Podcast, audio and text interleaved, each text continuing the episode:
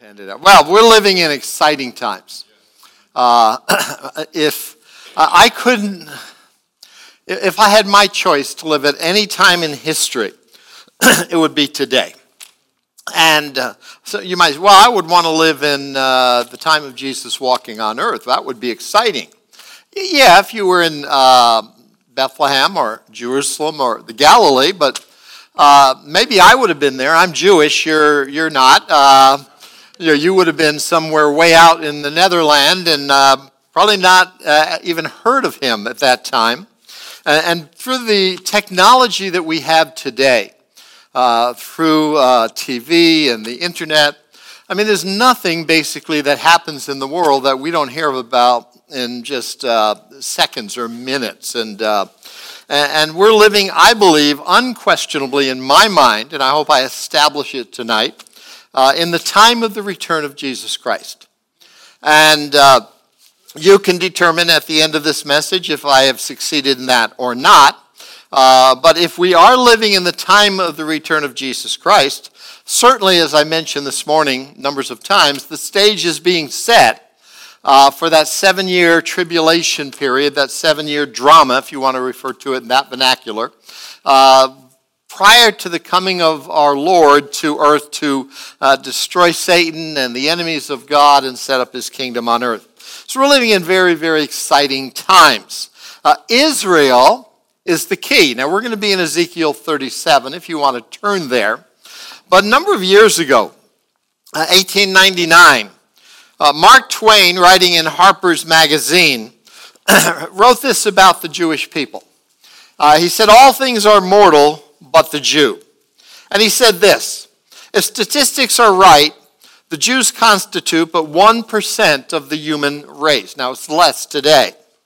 It suggests a nebulous, dim puff of stardust lost in the blaze of the Milky Way. Properly, the Jew ought hardly to be heard of but he is heard of, has always been heard of. He is as prominent on the planet as any other people, and his commercial importance is extravagantly out of proportion to the smallness of his bulk. His contributions to the world's list of great names in literature, science, art, music, finances, medicine, and abstruse learning are also way out of proportion to the weakness of his numbers. He has made a marvelous fight in this world, in all the ages, and had done it with his hands tied behind him. He could be vain of himself and be excused for it. The Egyptian, the Babylonian, the Persian rose, filled the planet with sound and splendor, then faded to dream stuff and passed away. The Greek, and the Roman followed. Made a vast noise, they are gone. Other people have sprung up and held their torch high for a time, but it burned out, and they sit in twilight now or have vanished. The Jew saw them all, beat them all, and is now what he always was exhibiting no decadence, no infirmities of age, no weakening of his parts, no slowing of his energies, no dulling of his alert and aggressive mind. Mark Twain closes this way All things are mortal, but the Jew. All other forces pass, but he remains. What Twain asks, is the secret of his immortality? Well, as believers in the Word of God, we uh, clearly know the answer to that God Himself. Outside of uh, Jehovah, the God of Abraham, Isaac, and Jacob, there is no rhyme or reason for the nation of Israel, for the Jewish people.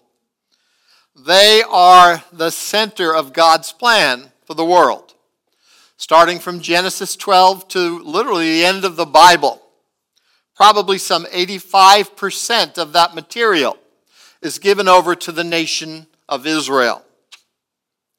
We must understand what God is doing with Israel, with the Jewish people, if we're going to understand what God is doing, and especially in the last days, which I believe we're living in.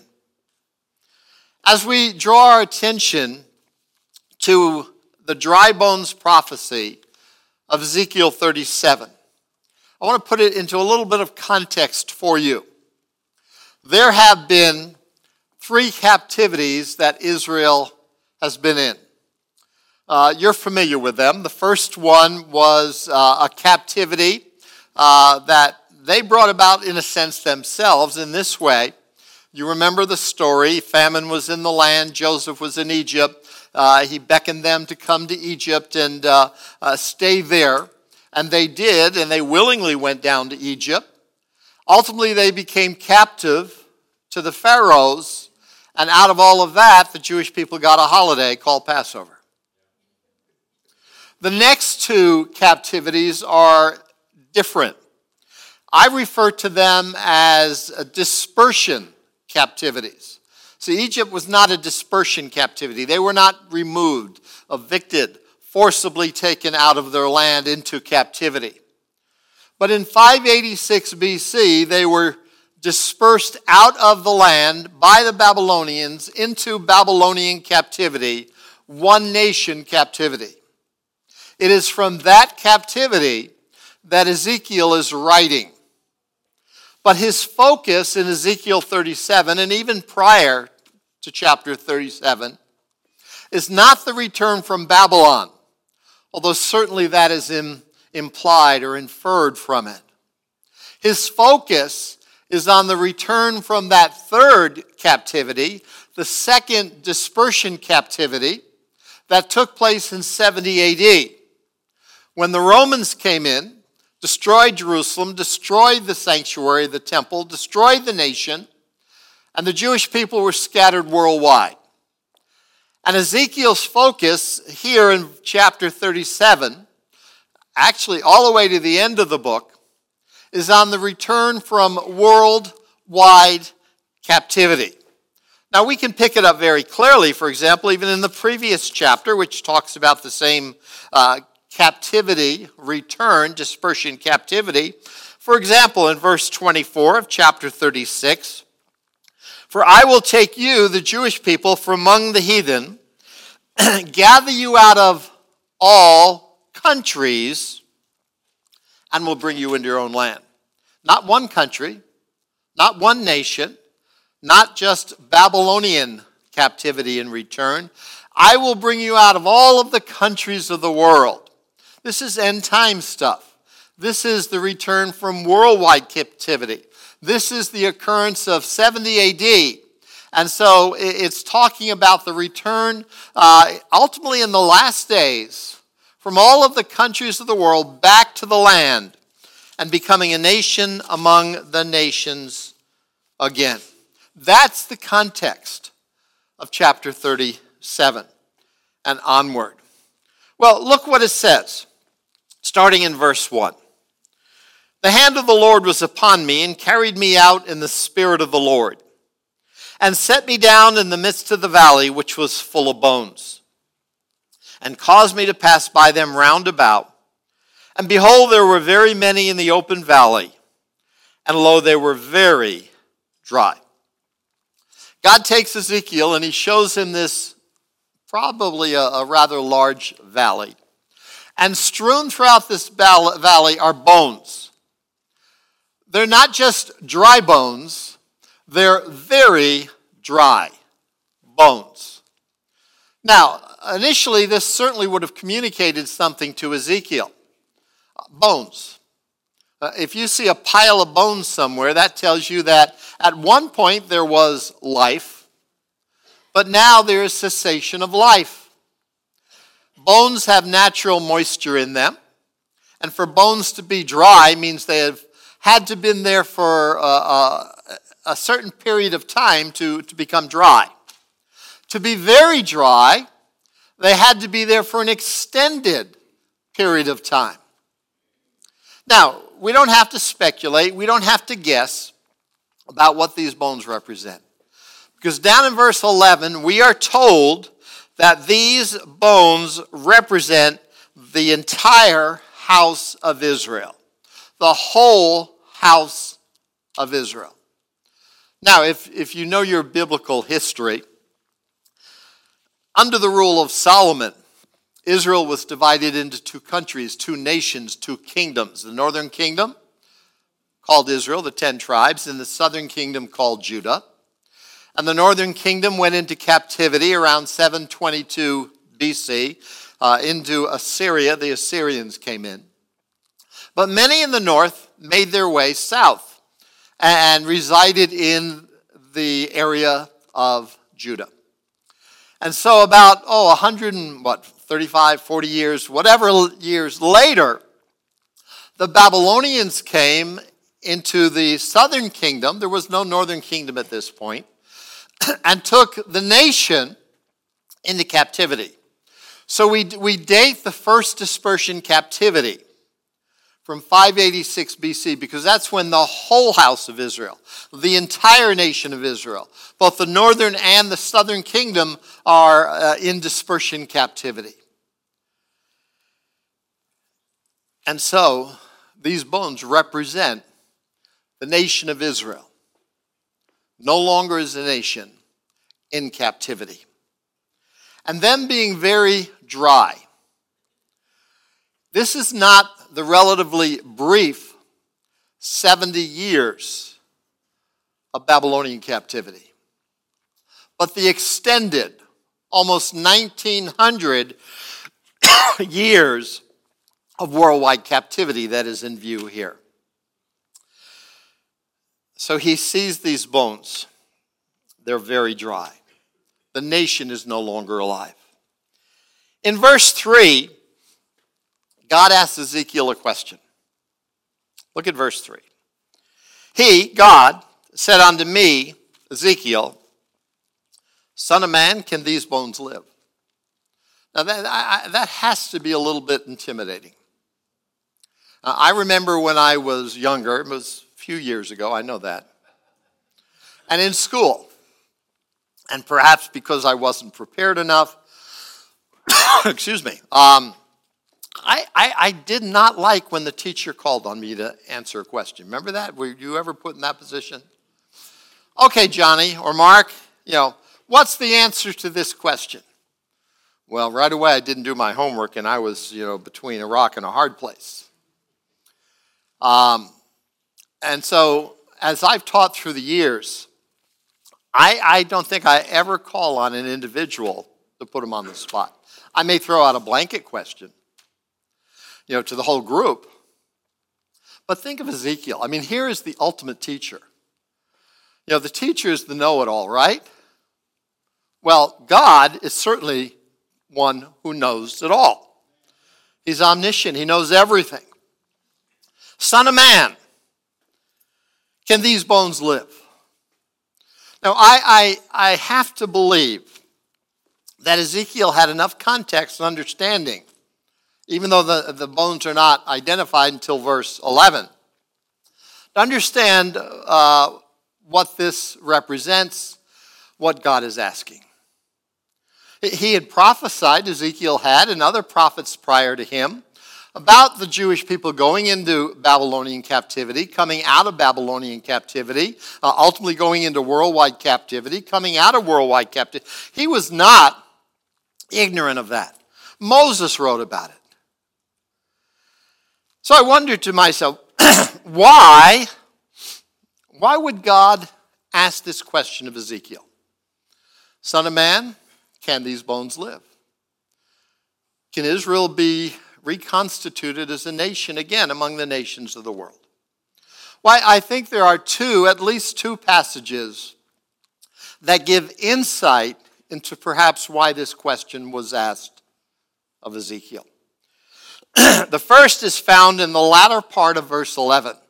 The earlier part of verse 11. Then he said unto me, Son of man, these bones are the whole house of Israel. But look at the latter part of this verse. Behold, they say, Our bones are dried, our hope is lost, we are cut off for our parts. There was a segment within the nation of Israel who were saying, We're through. God is done with us.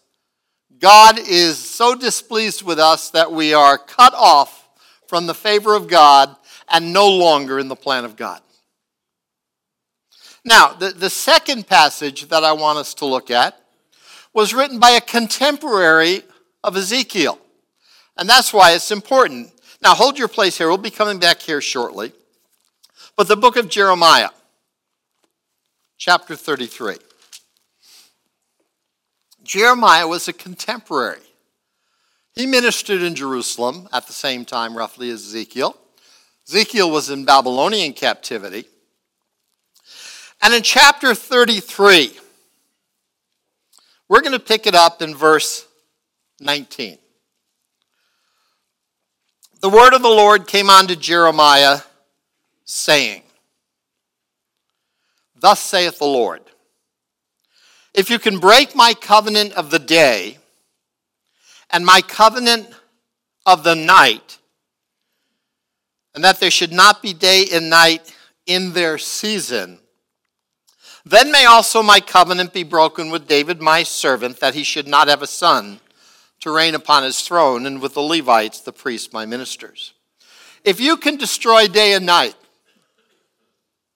the sun and the moon, if you can break the covenant, you know, we go to bed, we know the sun's going to set, we, go, we wake up in the morning. Uh, there's none of us here, I think, that ever questions is the sun going to rise tomorrow morning? We set our clocks to it. God has made a covenant with night and day. And if you want to uh, break his covenant with David, the Davidic covenant, if you want to destroy his plan for ultimately the Messiah coming and God's plan for Israel, you must destroy night and day. Now, that's difficult. Now, this is not the first time that God has said this to Jeremiah. Turn back to chapter 31.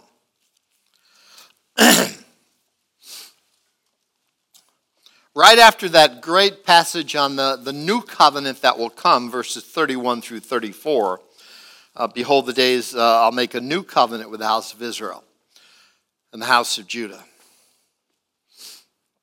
But look at verse 35. Thus saith the Lord, which gives the sun for a light by day, and the ordinances of the moon and of the stars for a light by night, which divides the sea when the waves thereof roar. The Lord of hosts is his name. God has established in the universe and for us the sun and the moon and the stars, those which give us light by day and light by night, even with the moon and the stars. God has established those in the heavens. Verse 36. If those ordinances, the sun, the moon, the stars, if those ordinances depart from before me, saith the Lord, then the seed of Israel also shall cease from being a nation before me forever. You want to destroy the Jewish people? You want to destroy the nation of Israel? Destroy the sun and the moon and the stars.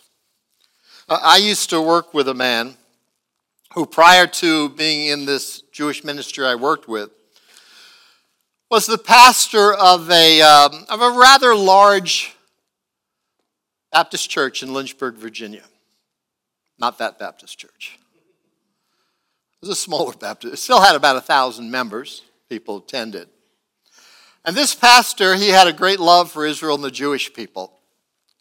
And he decided that he was going to have a guest speaker in. He was coming, happened to be coming from the West Coast, and uh, he knew the man.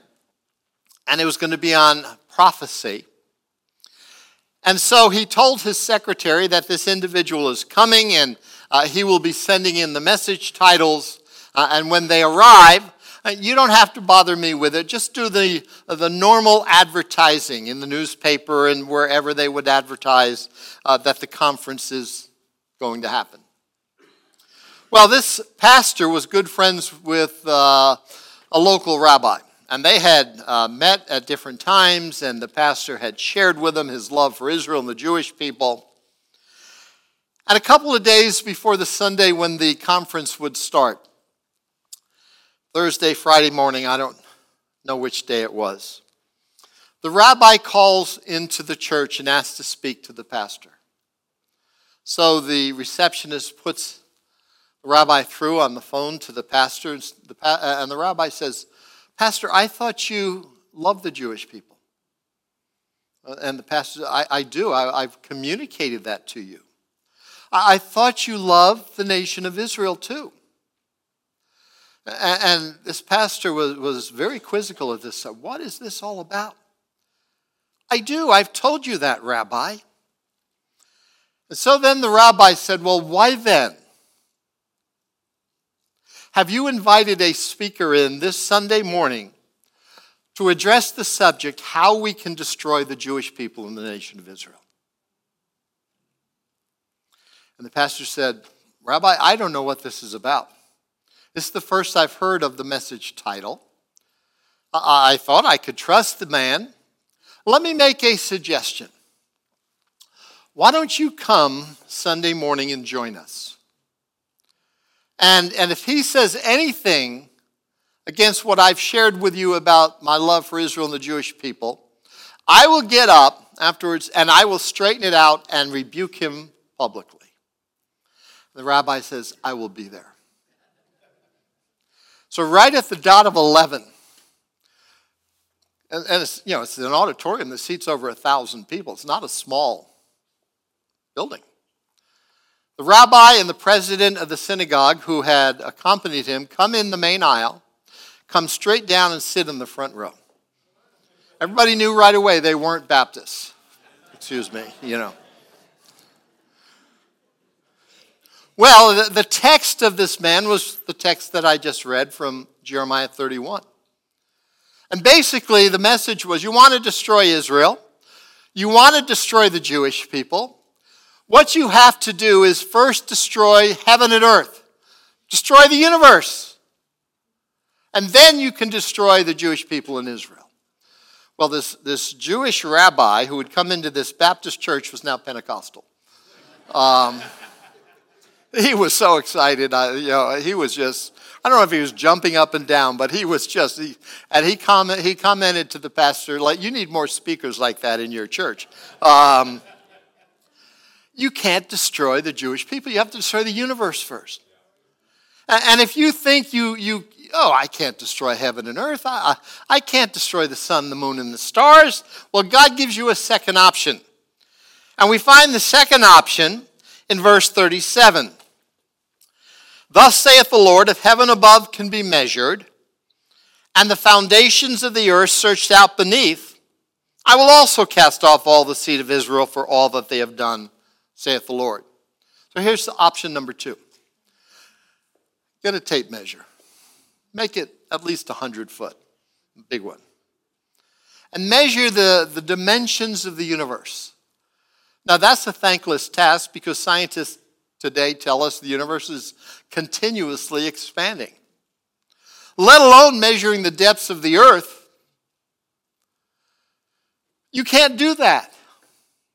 God is saying there's no way under his heaven that you can destroy Israel and the Jewish people. And so God tells Jeremiah again for the second time in chapter 33, down in verse 20, as we read earlier. If you can break my covenant of the day and my covenant of the night, that there should not be day and night in their season, then you can break my covenant with David the Davidic covenant, the promise of the coming Messiah, and ultimately ruling on the throne of David in Jerusalem. That's the millennial kingdom. Only then can you destroy my promise to David. And there will be Levites, the priests, ministers at that time. Verse 22 As the host of heaven cannot be numbered, neither the sand of the sea measured, so will I multiply the seed of David my servant, the Levites that minister unto me. Since you can't do what I've offered you if you want to destroy Israel and the Jewish people, I'm going to multiply them, I'm going to increase them. But then in verse 23, furthermore, moreover, additionally, the word of the Lord came to Jeremiah, saying, So now God says to Jeremiah, Considerest thou not what this people have spoken? Jeremiah, there are people out there that are saying things, don't even consider what they are teaching. Now, generally speaking, uh, it is commendable to be Bereans, right? You know, know, they received the Word of God with all readiness of mind, but what did they do? They went home daily and searched the Scriptures to see if those things be so. So, generally, it's okay to listen to what somebody says, but, but research it, search it out, make sure that it's biblically based. Jeremiah, what these people have spoken, I don't even want you to entertain the idea. I don't even want you to consider the possibility. I don't want you to bring what they're teaching into your mind to think about it for one moment. Jeremiah, don't even consider what these people are saying. What are they saying?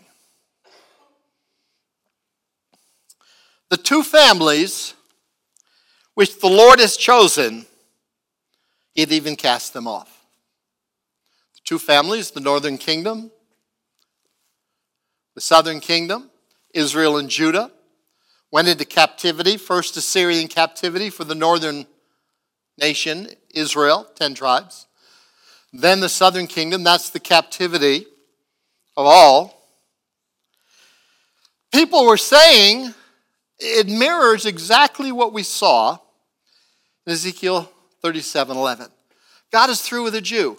God has cut them off. God no longer has a place for the Jew in God's plan. People were teaching this at this time. Jeremiah, don't even open your mind to it at all. Jeremiah, don't consider what they're saying for one moment.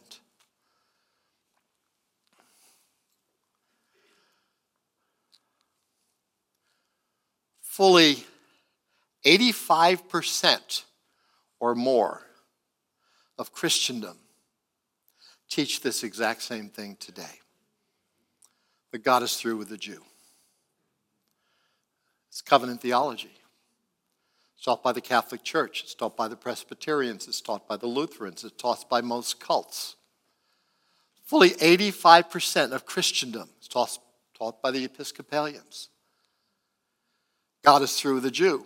We have a new Israel. The church has replaced Israel. you'll hear it from John Piper. I would say you'll hear it from R.C. Sproul. He knows better now. He died a few years ago.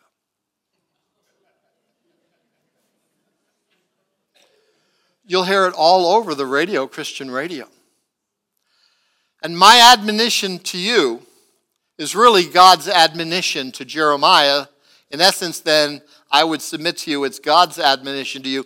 When people say that God is through with the Jew, that God is through with Israel, that God has a new Israel, that the church has replaced Israel in the plan of God, don't consider that possibility for one moment. It's actually anti Semitic, theological anti Semitism. And what's the root cause of it? Look down here at the end of verse 24. Thus they have despised my people, that they should be no more a nation before them. There have been, and there are today, Jewish people who despise the nation of Israel. That may be surprising to you, but there is. It may not be the majority of them, but there are many who do. Nothing has changed in 2,500 years or so. Don't even consider it. They have despised my people. It's anti Semitism. And covenant theology, replacement theology, which comes under almost always under the umbrella of covenant theology, replacement theology that says that Israel has been replaced by the church, is anti Semitic. It is theological anti Semitism. Don't even begin to entertain that as being true. If you hear it on your Christian radio station, turn it off. So, what do we have in the following verse?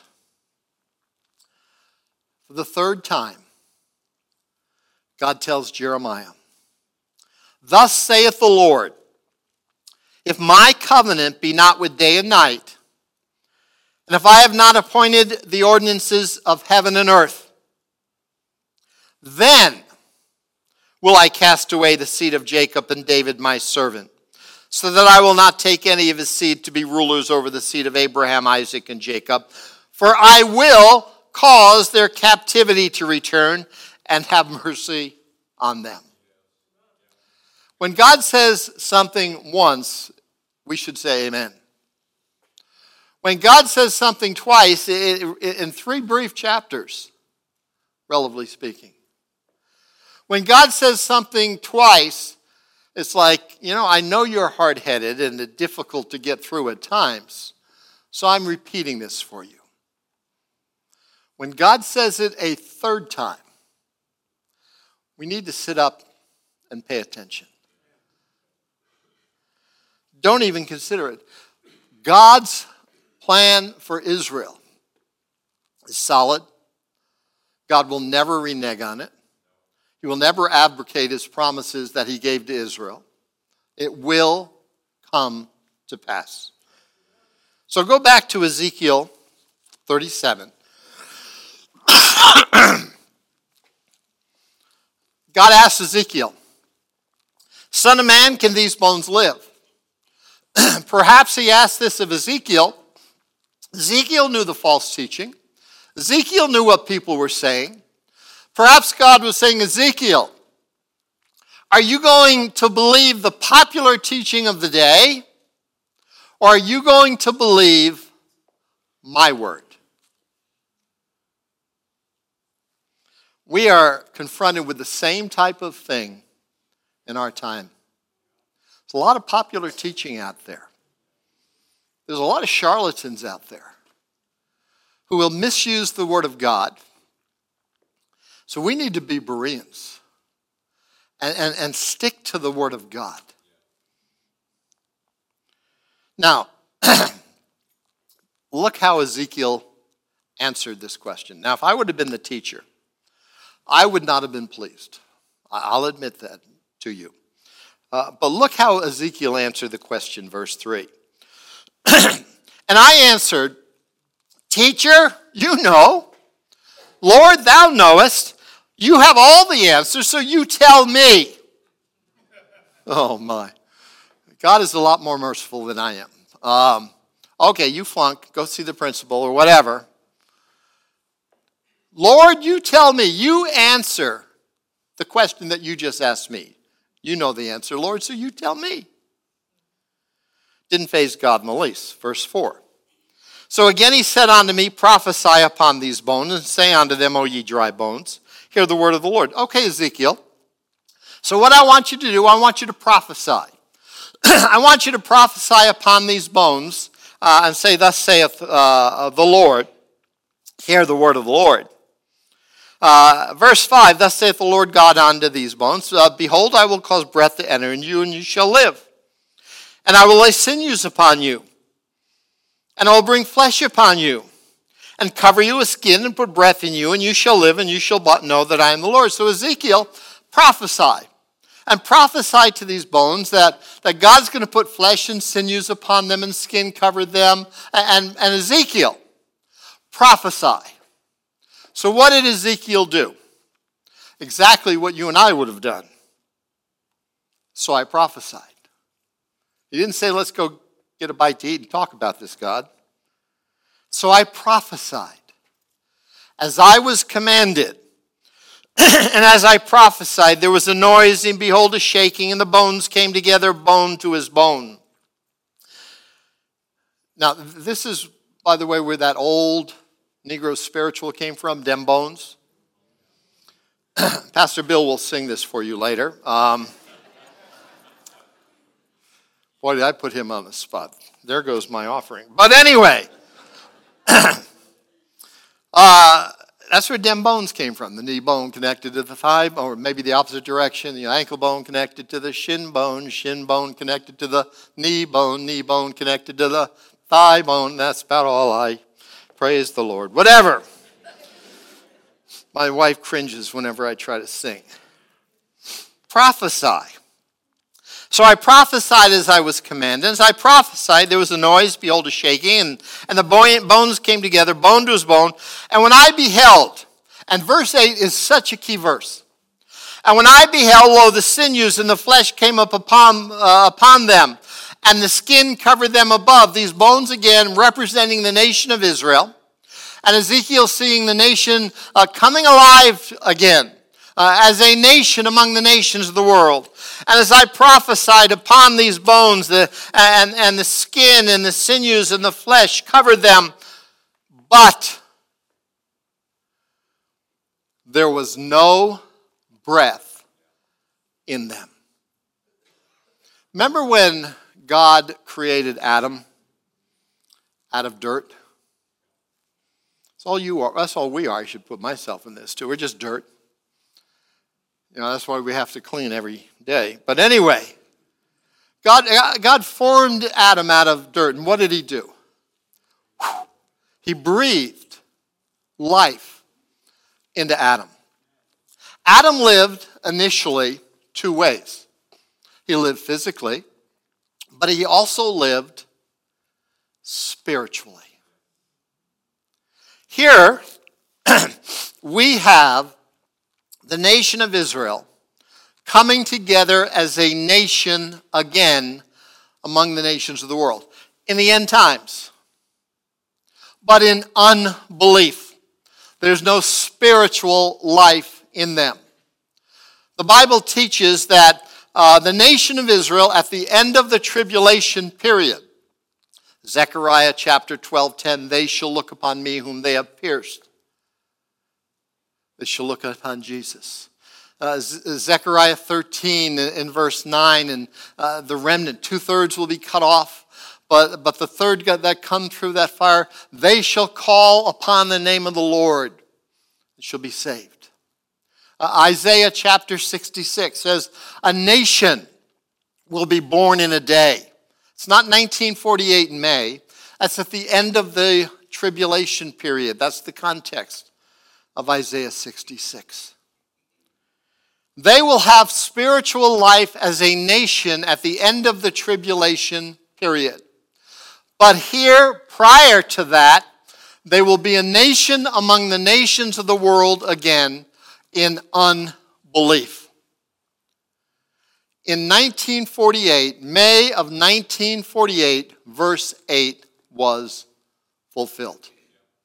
And Israel became a nation among the nations of the world again, but in unbelief.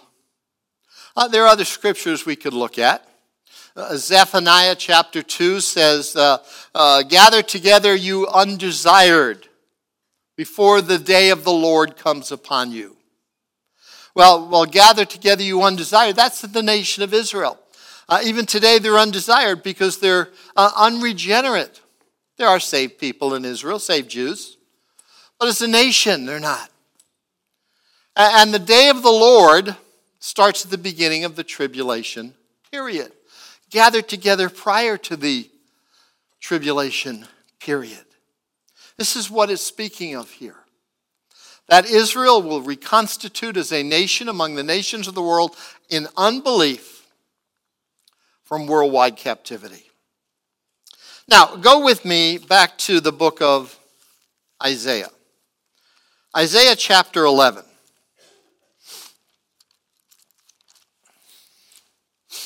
Isaiah predates Ezekiel by some 140, 50 years, somewhere in that neighborhood.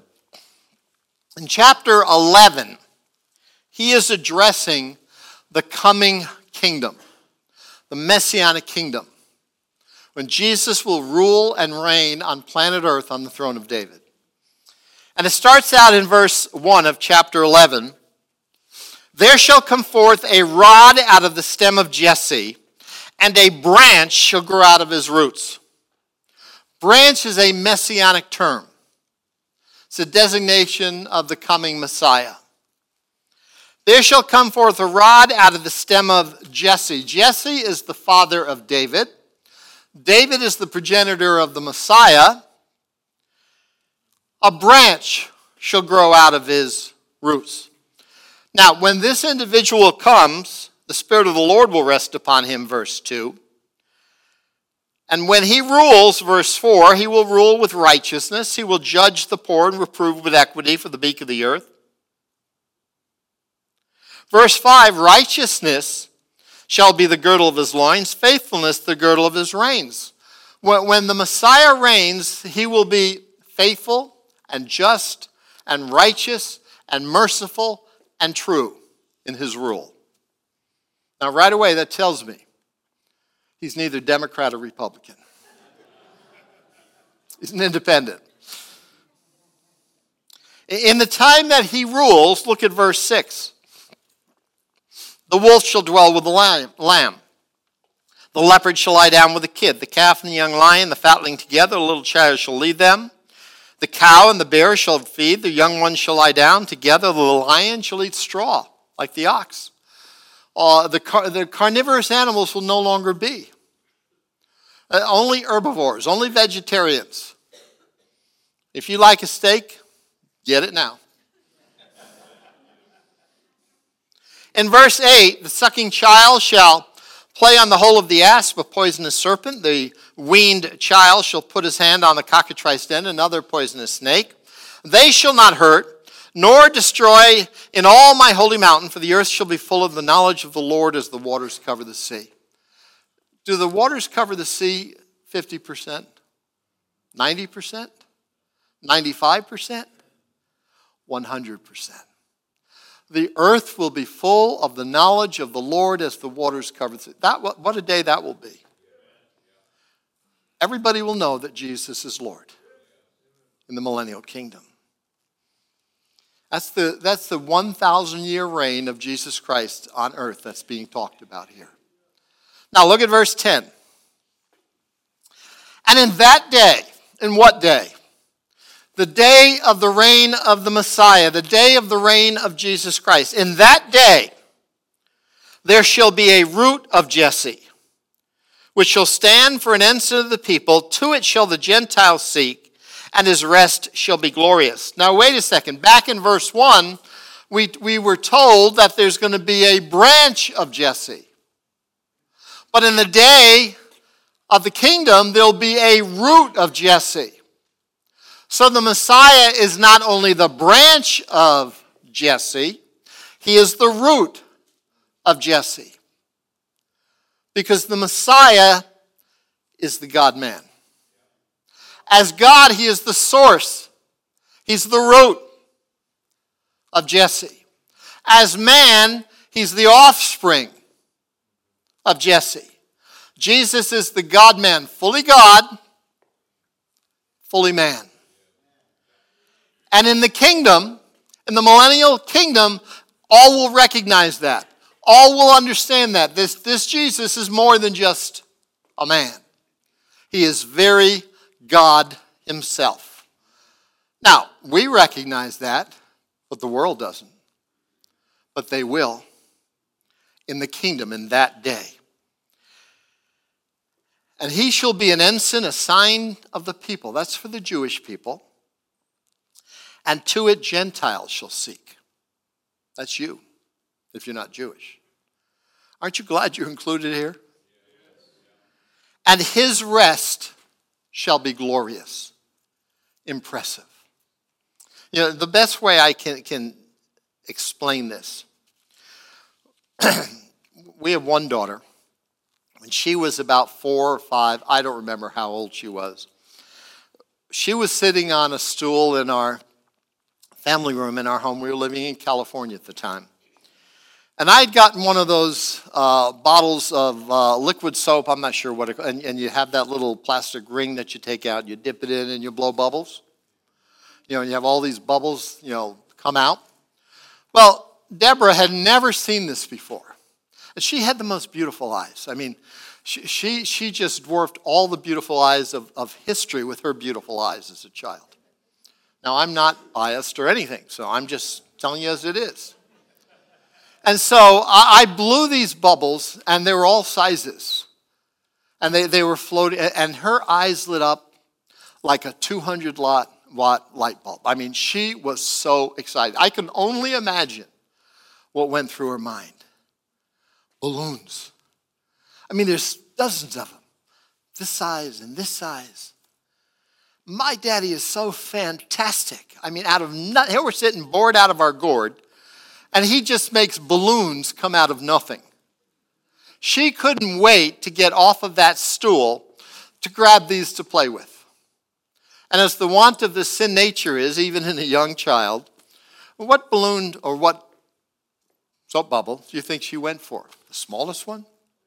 No, the biggest one she could get. And she reached up to get that, and to play with it. And when she grasped it, you know what happened? Poof, it's gone.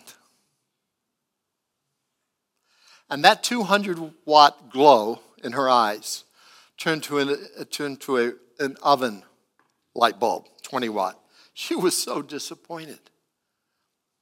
Remember when, when Solomon, who, who tasted of all the good things the world has to offer, supposedly good, wealth and power and sexual pleasures, when he summarized it, you know what he said at the end of his life? Vanity of vanities, all is vanity. You know how you could paraphrase that? Soap bubbles. Soap bubbles. Everything is a soap bubble. It looks alluring. It looks attractive. It looks full of hope and joy and excitement. But when you reach out and grab it, it's empty. And, and the older you live, the more you realize there's a lot of soap bubbles in this world. And I know I was young once. Even Bill was young once, Pastor. And we chased after soap bubbles. You probably chased after soap bubbles, but they're empty. And the best thing that I can tell all of us, but especially the young people, don't waste your life chasing empty promises soap bubbles. His rest, Jesus' rest, is impressive, is glorious. It's not a soap bubble. And he's come that Jew and Gentile might enter into his rest. He goes on and says this and it shall come to pass in that day. What day? The day of the kingdom, the day of the reign of Jesus on the earth. It shall come to pass in that day, now catch this, that the Lord shall set his hand again the second time to recover the remnant of his people which shall be left. The second time, dispersion captivity. First time was Babylon, one nation. It will come to pass in the day of the kingdom that God will set his hand again to recover the remnant of his people, the Jewish people, from Assyria, Egypt, Pathros, Cush, Elam, Shinar, Hamath, from the islands of the sea. He shall set up an ensign for the nations, shall assemble the outcasts of Israel, and gather together the dispersed of Judah from the four corners of the earth, from worldwide captivity when Israel is brought back as a nation among the nations of the world in unbelief. It is in that time period that God will bring back the Jewish people from worldwide captivity and establish his kingdom on planet Earth. And in 1948, May, Ezekiel 37 8 was fulfilled. And God has, and, and they started with, with a few hundred thousand, and now there are more Jewish people in Israel than any other place in the world. And Jewish people are going back to Israel as God said they will. And ultimately, God will come back and bring them all that remain back into the land. But when Israel becomes a nation among the nations of the world again, 1948, the end time prophetic clock started. And it is in that time period that Jesus will return and set up his kingdom on planet Earth. Now, we are some 73, almost 74 years down the road from that. We are living, I believe, unquestionably in the time of the return of Jesus Christ. And, and, all the shadows of the tribulation around us, the stages being set, I believe we are getting very, very close. Now, his return to earth is preceded seven years earlier, seven years plus earlier, when he comes for the church in the air and removes us prior that seven year tribulation period. it took, if I remember correctly, some 92 years for the Jewish people to leave Babylon, as recorded in Scripture, and go back to the land the first time. Now, I'm not saying it'll be 92 years returning from worldwide captivity.